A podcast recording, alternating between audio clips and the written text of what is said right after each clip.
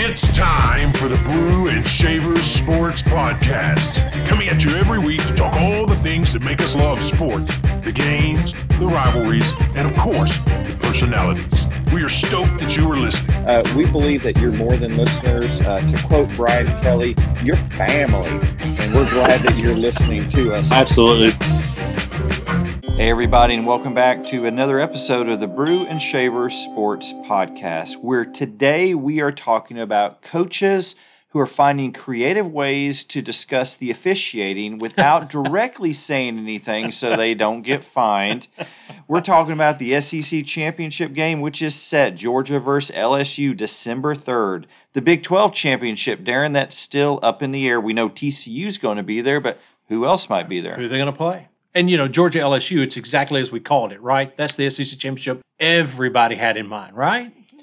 Anybody that tells you that, you go back and look at all their social media posts. It, they're just not telling the truth. And anybody that is telling the truth, man, I hope they put money on it because that has to be a payday. I don't know what the numbers are, but that's got to be a payday. Yeah, as a fellow LSU fan said, shared with me the other day, said, I got good news and bad news. The good news is we're going to the SEC championship game. The bad news, we're playing Georgia. exactly. Congratulations.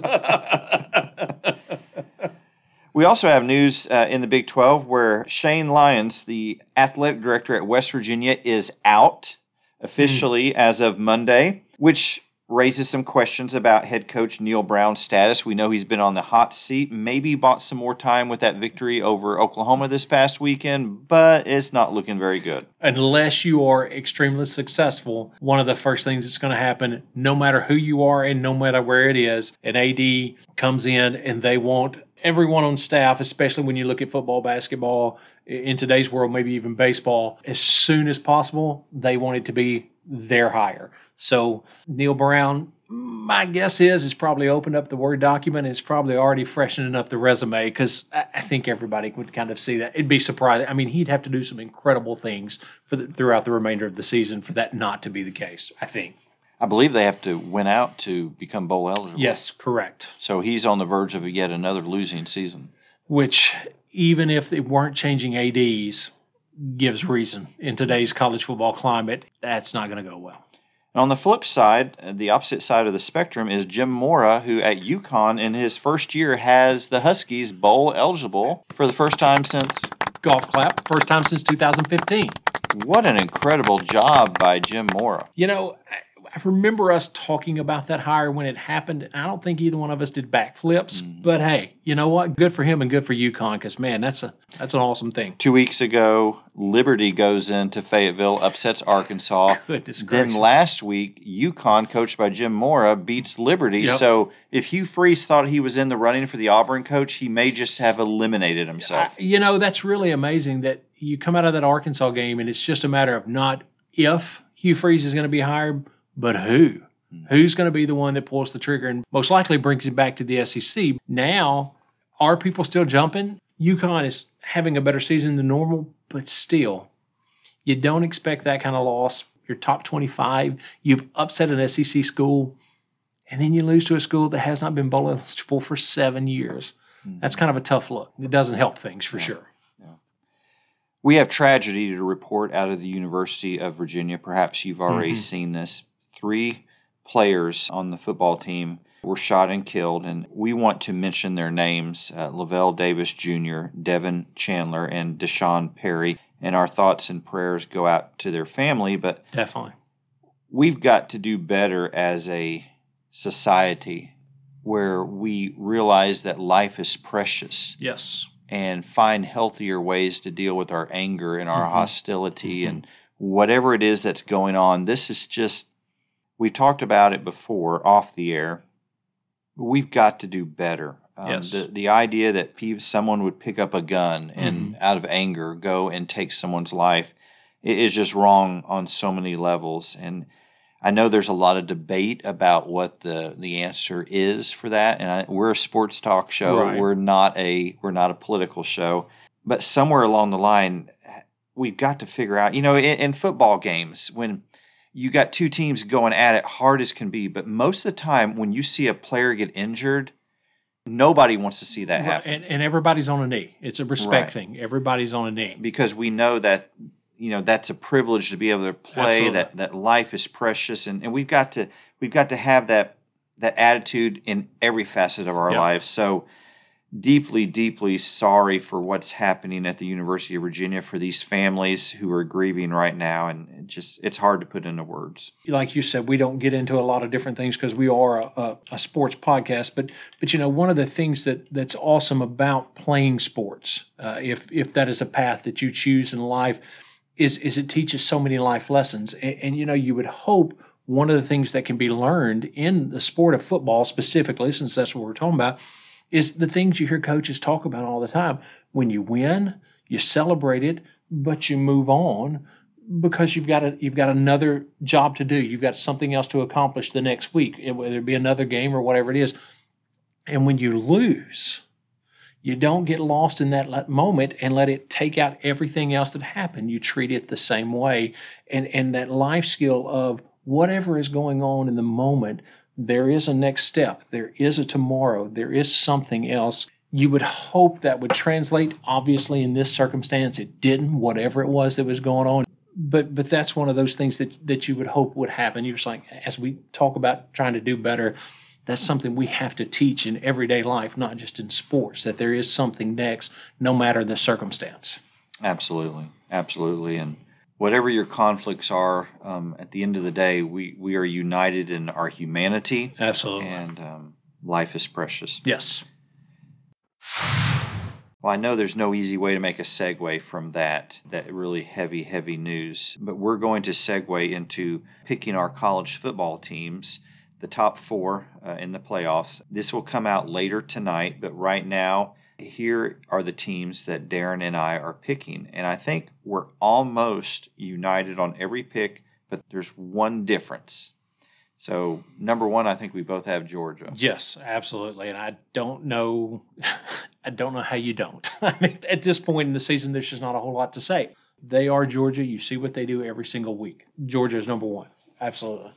Yeah, I think that's pretty clear. Here's where we we have a, a little different difference of opinion. I have Michigan as my number two. You have Ohio State as your number two. And so I'm assuming that you have Ohio State as three. Is Yes. that those are and and you know what? Again, don't know how you can argue that either way. Is Michigan deserving of a number two? Sure. Because the bottom line ultimately, we're just playing put the pieces where you think they, they are today because they're not really going to fall until Ohio State and Michigan. And unfortunately for them, when that game happens, whoever's on the losing end of it is five or lower. Uh, I, I don't think the loser of that game makes the playoff. You're right. Whoever loses the Ohio State Michigan game is going to fall out. When you look at the overall Big Ten schedule, it's There's just no way. it's just it's not not up there. No. So for number four, we we both have TCU. TCU remains unbeaten. They went into a hostile environment in Austin, pulled out a, a victory Yep. in a very difficult place to play. So I, I have a hard time knocking them out of that top four. I agree. I- They've definitely done nothing to lose that spot. Unfortunately, just like we were talking about it with Ohio State, Michigan, that loser will not be in it. I think TCU has to win out. Mm-hmm. They have to win the next two weeks. They have to win the Big 12 Conference Championship, and they have to be sitting there on Selection Sunday undefeated, or I think they will be knocked out. I think if Kansas State surprises them in the championship game, then, then I don't think a one loss TCU gets in. Uh, unfortunately for them, but for right now, they're undefeated number four, and I think as long as they stay undefeated, I think that's where they'll stay. And there's a slim chance we could have three SEC teams. Very remote, but here, Yeah. here's my thinking. Let's say, okay, you're going to eliminate the loser of Michigan and Ohio State. Right, And then let's say TCU loses. right. Let's say incredibly LSU somehow squeaks by Georgia. Yep. I think because right now my number five is Tennessee and my number Mhm. six is LSU, Yep. and Tennessee wins out. Mm-hmm. I think you put Tennessee, you put LSU, you've got to put the SEC champ in there, Yes, and then Georgia. I don't think with that one loss eliminates them from the top there's four. no way. So there There's is no a way. remote possibility we could have three. And with the Pac 12, who none of us, at least on this podcast, think there's a reason to ever put them in the top four to begin with. But even if there are those that don't see it that way and think that there's room for a Pac 4 team in that Final Four, they're pretty much knocking themselves out of it. Oregon losing and all, you know, a two and three loss Pac 12 champion, no way that they get in. I think an LSU that has those resume wins and beats Georgia has to be in. Georgia has to be in. And when you start talking about two and three loss teams all over the place, outside of Ohio State, TCU, and then Tennessee, they're at one loss. If those are your three one loss teams, I- think you make a fair case that Tennessee is that fourth team that sneaks in. I don't Yeah. think that's unreasonable at all. No, no, not at all. And and the push for Pac-12 teams, UCLA drops to Arizona Yep. this past week. Oregon loses to Washington. Yep. We can eliminate those teams Absolutely. right there. Yeah. Um, USC, I, I'm still not sold on them. Looking at their schedule, And I think even with the law, UCLA's loss this weekend, there's still a chance that they sneak up and beat USC. That wouldn't surprise me. and and that that looking ahead to that game may have been a factor in them losing Yep. to Arizona. Yep. So who knows? So those are our playoff predictions. We'll see how we did when the uh, the official teams are announced later tonight. So let's go into our three takeaways from this past week. Darren, what was your first takeaway? First things first, my first takeaway are going to be all about first. How's that? Mm. Very catchy. So this weekend really honestly was quite a few first. For starters, you know the very first thing I'm going to mention is Vanderbilt coach Clark Lea getting how, how many minutes are we into Uh, this? you know what? I episode? think and you're just good. now mentioning Vanderbilt. how much discipline does that show? Let's be honest, because I wanted to start off singing Dynamite. That was going to be the very first thing, but I decided not to. But Vanderbilt and Coach Clark Lea got their first SEC win in 26 games. It was their first SEC road win in over 30 games, and it was the first SEC win of his coaching career. So that's awesome. A whole lot of first there. Very excited about that. And Syracuse, these go through these very quickly. Syracuse became the first team ever in ACC history to start the season 6 and 0 and then lose their next 5 games. It's never happened before in a, in the ACC. Texas A&M this week became the first school ever to have a top-ranked recruiting class and then the next season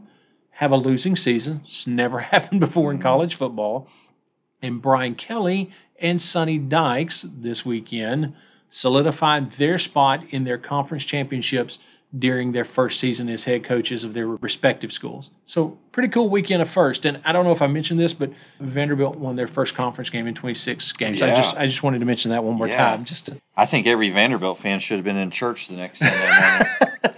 there were plenty, I'm sure. Thanking the Lord for that. well, my first takeaway from the week going to uh, Auburn, and that is Carnell Cadillac Williams. Uh, how about him? First win as the interim coach. Yep. With a mess that's Auburn this season, beating Jimbo Fisher. I, I don't think there's any pretty way to any positive. Like, let's find the silver lining here for A and M. right. It was just a bad loss. Yep. Of course, I remember Cadillac Williams. What a great player. He Uh, was 2004 All American. And I love the energy. I think that's what Auburn needed. I Mm-hmm. don't believe that he is going to be a finalist for the head coaching position, right. but I think it would be good for Auburn, the leadership there, to keep him on that staff yep, absolutely. uh, because he he loves that university. He's played for that university. He's given his sweat, his blood, his tears. It was obvious with the excitement. You you got to keep a guy like that around. yep, absolutely. So, and I, I hope they'll do that. But congratulations to uh, to Cadillac Williams on that first win. A, a second takeaway I had: we're going to stay in the state of Alabama, and I've said before, I believe Nick Saban is is the greatest coach that that we've seen. Um, probably for the last 20 years. But I'm seeing things from Alabama that I do not remember seeing from Alabama in the past. Mhm. A lack of discipline, and Saban does not appear to be addressing it the way that he used to in the past Right. from the um I, I lost his name the player I think is a receiver from Alabama hitting the the woman in Knoxville, Mm. Knoxville, after yep. Tennessee. You know, anytime a, a, a guy lays a hand on a woman, that should be an automatic suspension. Right. Absolutely. I, I don't care what the woman did. You don't put your hands on a woman. absolutely.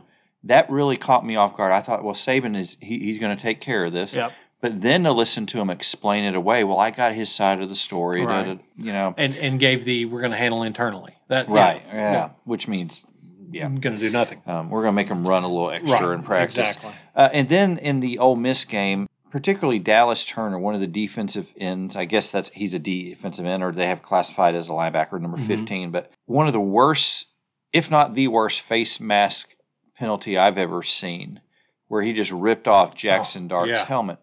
And I sat there thinking, how is this less severe than targeting? He Yeah. literally spun his head all almost all the way around.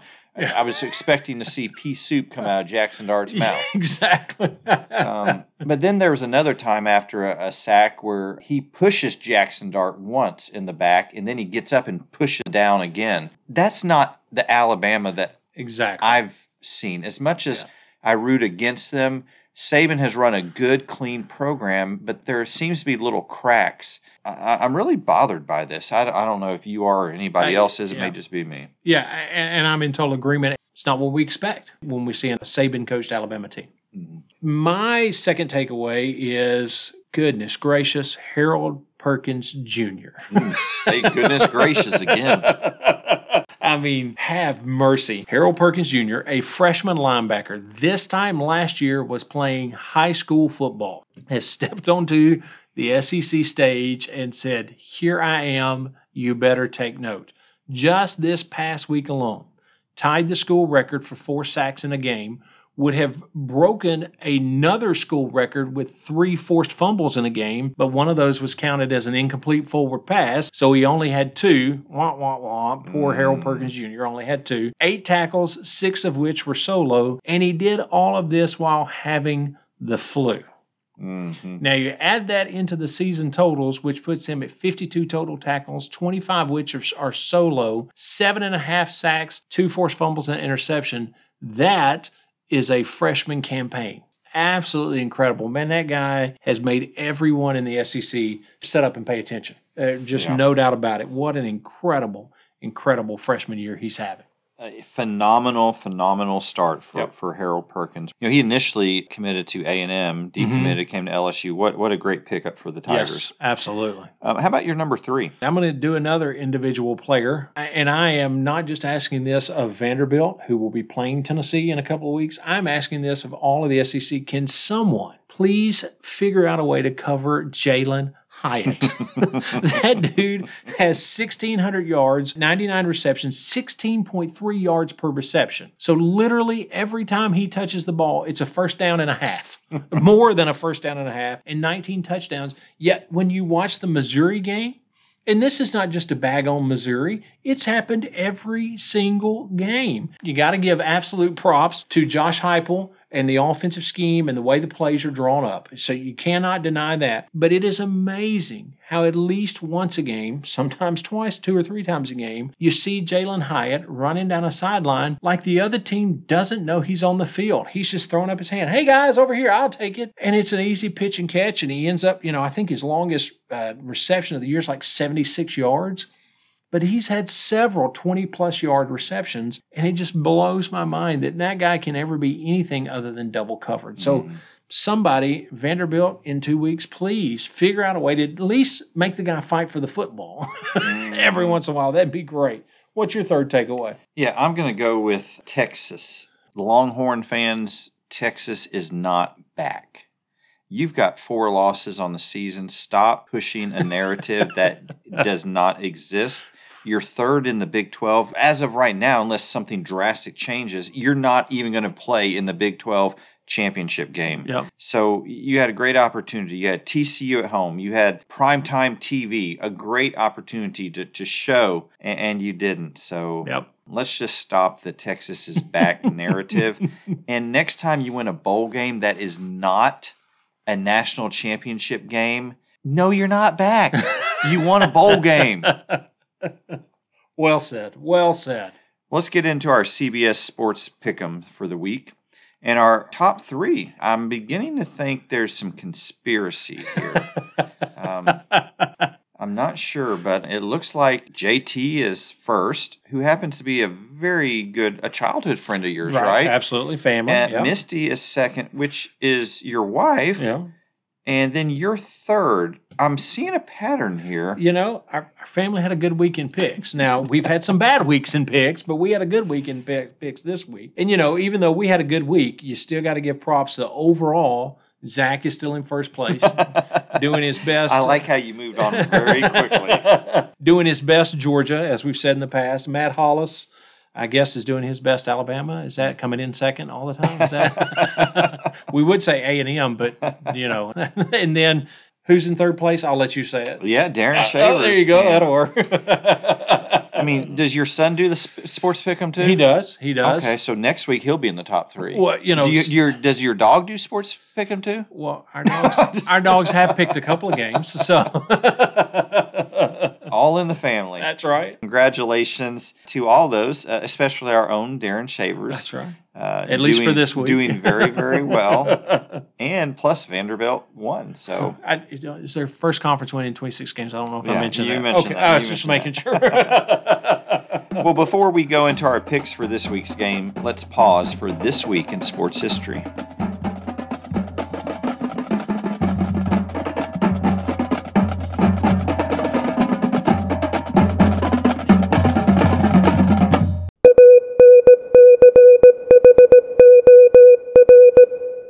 November 16th, 1957, the Oklahoma Sooners lost 7 to nothing to the Notre Dame Fighting Irish.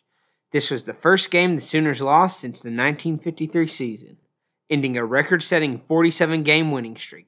The closest challenge to the streak was 34 wins by the University of Miami during the 2000, 2001, and 2002 seasons. Oh, thank you.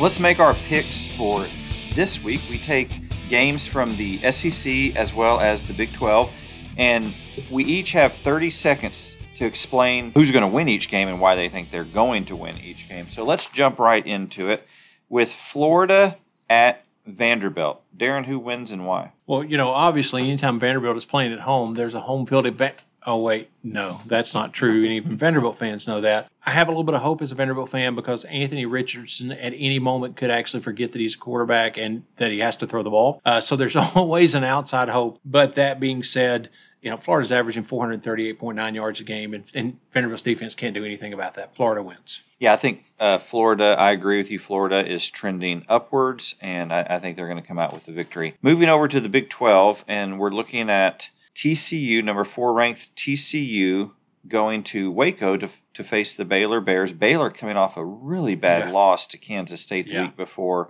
Who you got here, Darren? prior to that loss, I think I would have given Baylor a, a little bit more of a shot because of Dave Aranda.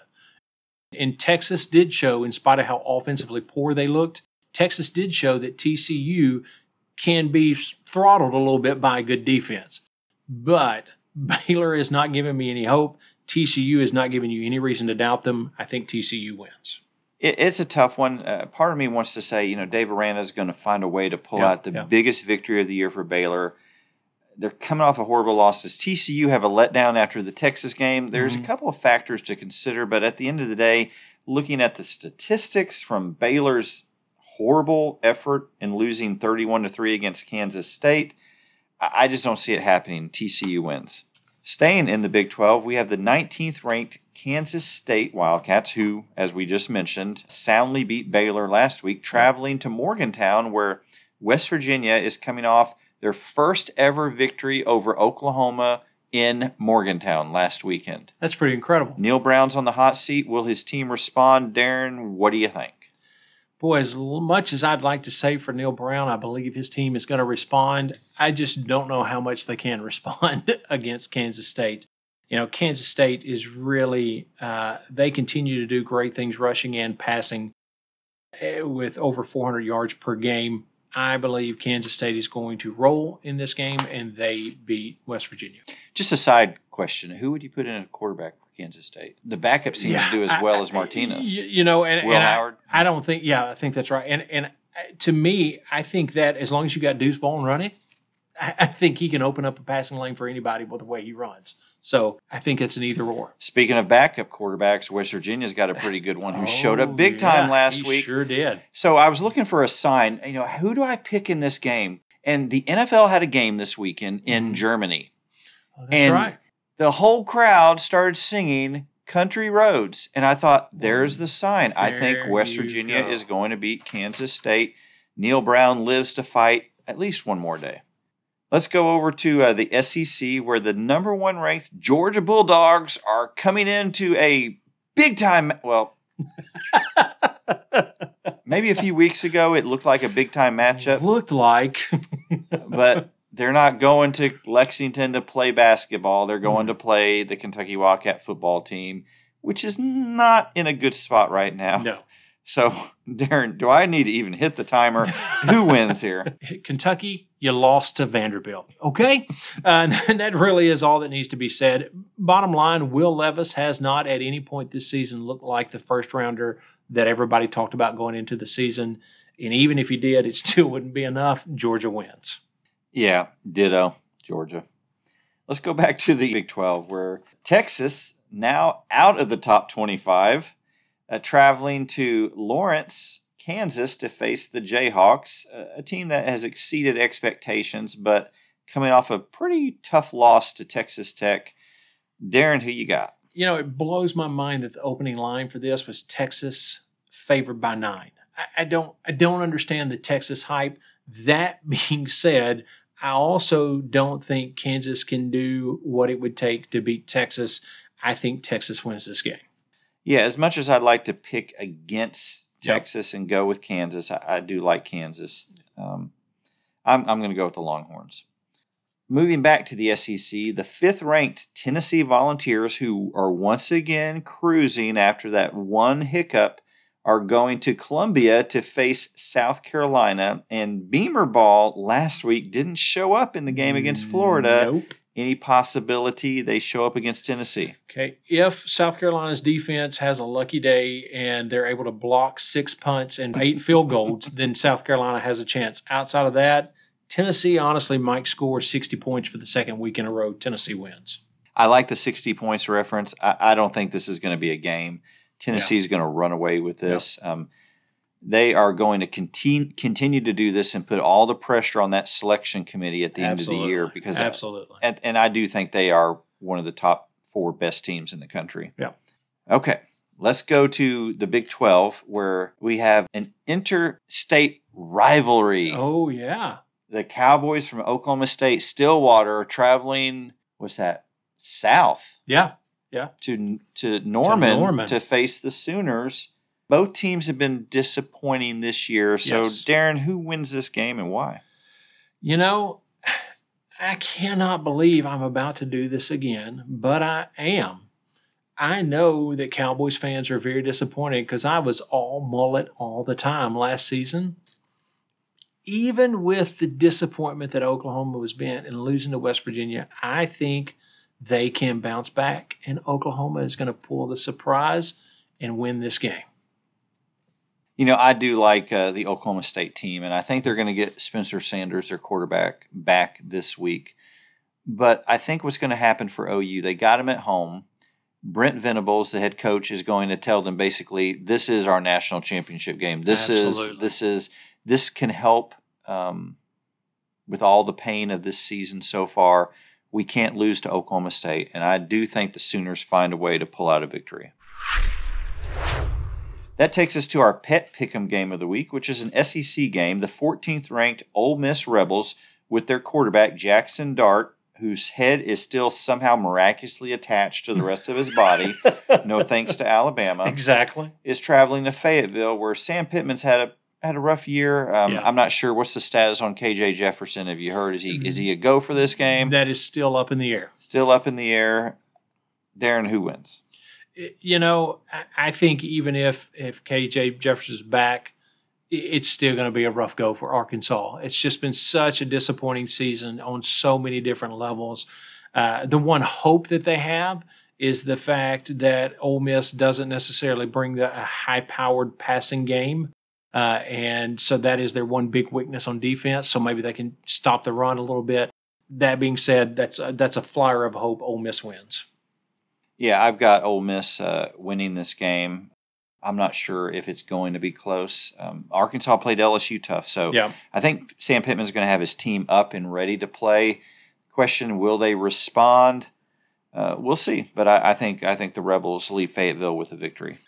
You know, the one interesting point of that game is to go back to last year, to last year's game. You know, that was the game that was so incredible, went into overtime. Sam mm-hmm. Pittman went for 2 and mm-hmm. they ended up losing the game. You know, a decision that still to this day we, we all still applaud. That being said, I, I think that could possibly play a little bit into Arkansas having a little bit more bite for this game, maybe a little bit more. Uh, you know, they can play the spoiler role. They can get a little bit of a revenge for last year. So I think that does play a little bit more into the game. But like we both said, I still think it's an Ole Miss win. Yeah, I, I I would go for that if Ole Miss had beaten Alabama. Yeah, I think yeah, like that's a good LSU going in this past weekend, Mhm, it's a trap mhm. game. Yep. But now LSU, uh, Ole Miss is coming off that loss, so they're they're hungry for to get back on the winning winning side of things. And uh, that is our pet pick'em game. So please send us your pictures. Uh, You know, you can send it by email at brewandshavers at gmail.com. You can send it by text, 318-390-3599. Or you can just tag us in a picture on social media, uh, on Instagram, Twitter, Facebook, on any of those. And we would gladly use those and share those. We've loved being able to do that every week. Get excited about seeing them come in and, and being able to highlight some. And so, so please be sure and do that. Well, that takes us to four down territory. Here we go. You're in four down territory.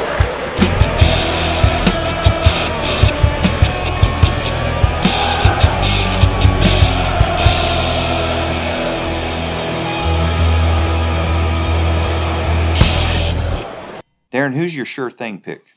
Well, I am going in absolute reverse psychology. I'm going to use everything I can to try to curse Florida. So, first and foremost, they're my sure thing pick. Secondly, I'm getting on the Florida train. And just in case that doesn't work, I'm going to uh, say that I'm on the Billy Napier train, whatever I need to do. Um, This is strictly for the sake of throwing out a curse, bad juju, whatever. But I'm going Florida as my sure thing.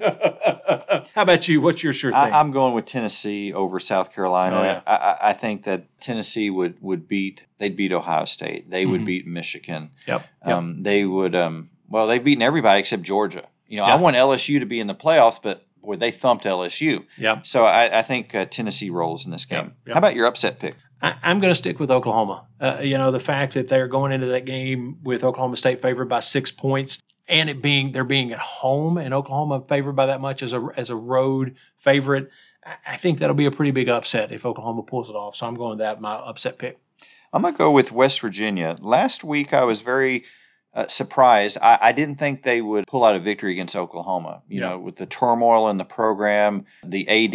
You know, as of Monday, he's gone. Neal Brown is under a tremendous amount of pressure right Yep. now, and and the word is that he's not going to come back possibly. So, um, but they those players responded, and I was very impressed by the energy and the fight. And I think they're going to bring it again this week with Kansas State. So I think I think West Virginia is going to pull off the, the upset. Fantastic. There will be what is it? Burning couches in Morgan, Morgantown. Yes. Why can I not? Have you noticed? I've tried to say that phrase three times across three shows and can't ever say Morgantown correctly.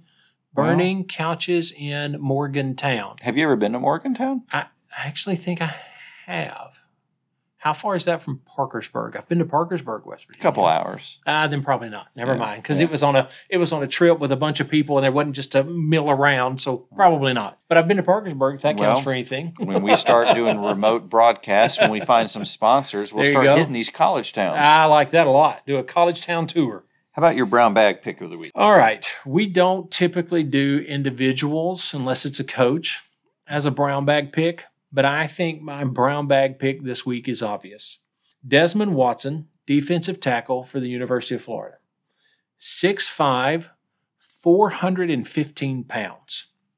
During the game last week, he yanked the ball out of the South Carolina running back's hand like that South Carolina running back was a nine year old. Just pulled it straight out of his hands, pivoted, got about eight yards down the field, and then Spencer Rattler, the quarterback for South Carolina, tackled him. That is a brown bag moment. I don't care who it is. If you are a 6'5, 415 pound defensive tackle, you carry the quarterback the next 10 yards. He does not tackle you on first hit. It just can't happen. So that is my brown bag moment. You cannot be tackled by the other team's quarterback. At that size, that's almost as bad or even worse than having a long like kickoff return or punt return just for the kicker or the punter to take you down. Mm. Those are things that just shouldn't happen. Come on, Desmond Watson. That's my brown bag pick of the week. my brown bag was a toss up between Baylor and Kentucky. Uh, Kentucky with high expectations, losing to Vanderbilt. Um, horrible loss. Uh, Mark Stoops has really been saying we need more of this, we need more of that, and then you go out and you lose to Vanderbilt. Yes, not a good look. No, uh, but I'm gonna stick with Baylor. I, I was very disappointed. Um, probably not more so than Dave Aranda. I'm sure he's more disappointed than anybody. Yep. But uh, Baylor has been trending upward. He looked like the program was going in a good direction, and just that beatdown at the hands of Kansas State raises a lot of red flags. Yeah, how is this program going to respond? Is this program back on track or is this program dig- digressed? So for this week, I'm sorry, Waco, but um, Baylor gets the brown bag pick.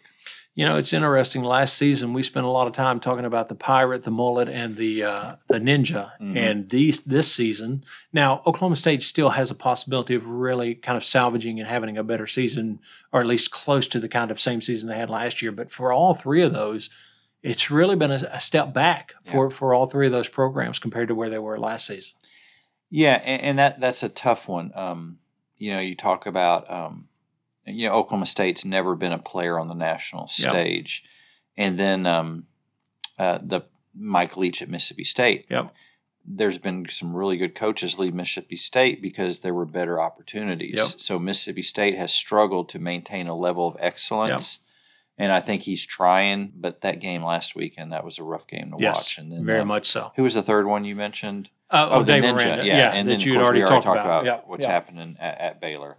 So um, there's still a lot of football left to be played. We yes. have two weeks in the regular season, and then we go into the bowl season. Woo-hoo! So always a great time. So all football all the time. keep listening. Thank you for uh, every week being a part of the show.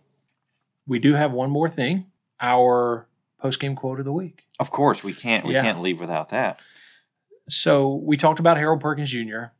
And during his press post game press conference, Brian Kelly was asked about Harold Perkins Jr. And that's when we learned that he had actually had the flu. Brian Kelly actually talks about him getting very, very sick before a team meeting. But the rest of the conversation or the rest of his answer is what really made this a post game quote of the week moment. So let's listen to what Brian Kelly had to say. I don't think there's enough superlatives to talk about this young man as a true freshman um, coming into his own. You can imagine he was he was awarded the game ball, but um, yeah, he's uh, he got sick before the game. I threw up, and uh, as we were going into our team meal, uh, team meeting, and uh, you know, I said, "Hey, you know, MJ threw up when he had his greatest game," and he said, "Who's MJ?" I was like, "Man, I am getting so old." Okay, now I don't know about you, but that made me feel old as well. now, a piece to that story that hasn't necessarily been talked about as much, and, and, and you shared this earlier when we were talking about it. Who was it? Someone from LSU that said that's just kind of Harold Perkins Jr.'s personality. He's kind right, of a right, cut right, up. Right.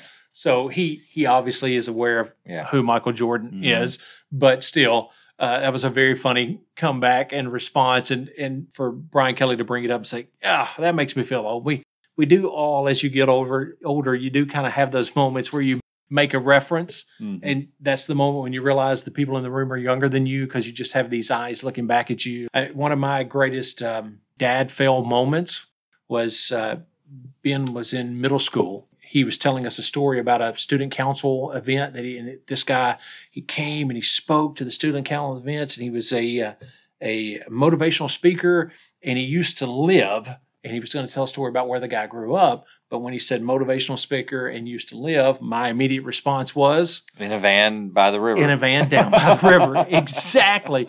To which Ben, my son, who as I said was at the time was in middle school, looked at me with the most blank stare, and I realized he didn't have a clue what I was talking about, which made me feel old and made it a very dad fail moment because how does he not know who Matt Foley is? That was on me, completely and totally Yeah, on me. I hope you took him online and, and Oh. introduced him to the genius of Chris Farley. We were picking him up from that event. So Misty had to take over driving, and we had a YouTube tutorial session to Mhm. learn exactly the genius of Chris Farley. But anyway, that was a fun quote. for some reason, that just reminded me to send out yet another reminder to Notre Dame. Brian Kelly was not the problem. well said. Well so remember said. to contact us, uh, connect with us on social media. Yep. Uh, also, our text line 318 390 3599. please. Uh, on Linktree, you can get all of our show notes. Uh, we'd love for you to follow, to like, to rate us when you listen to the podcast. That really helps us out. New episodes drop every Tuesday at 6 a.m., but you can listen at your convenience, any whatever whatever time's good for you Absolutely. on whatever podcast platform you choose to listen to. Again, thanks for being a part of the show. Uh, thank you for being here, and we'll see you next week. Have a great week. Thank you for making the Brew and Shavers Sports Podcast your go to sports show. Be sure to subscribe, rate, and review our show if you haven't already. Your feedback is important. Let us know what you think about this week's show. Send an email to brewandshavers at gmail.com or text to our text line 318 390 3599. We look forward to hearing from you. Thank you again for listening to the Brew and Shavers Sports Podcast. See you next week.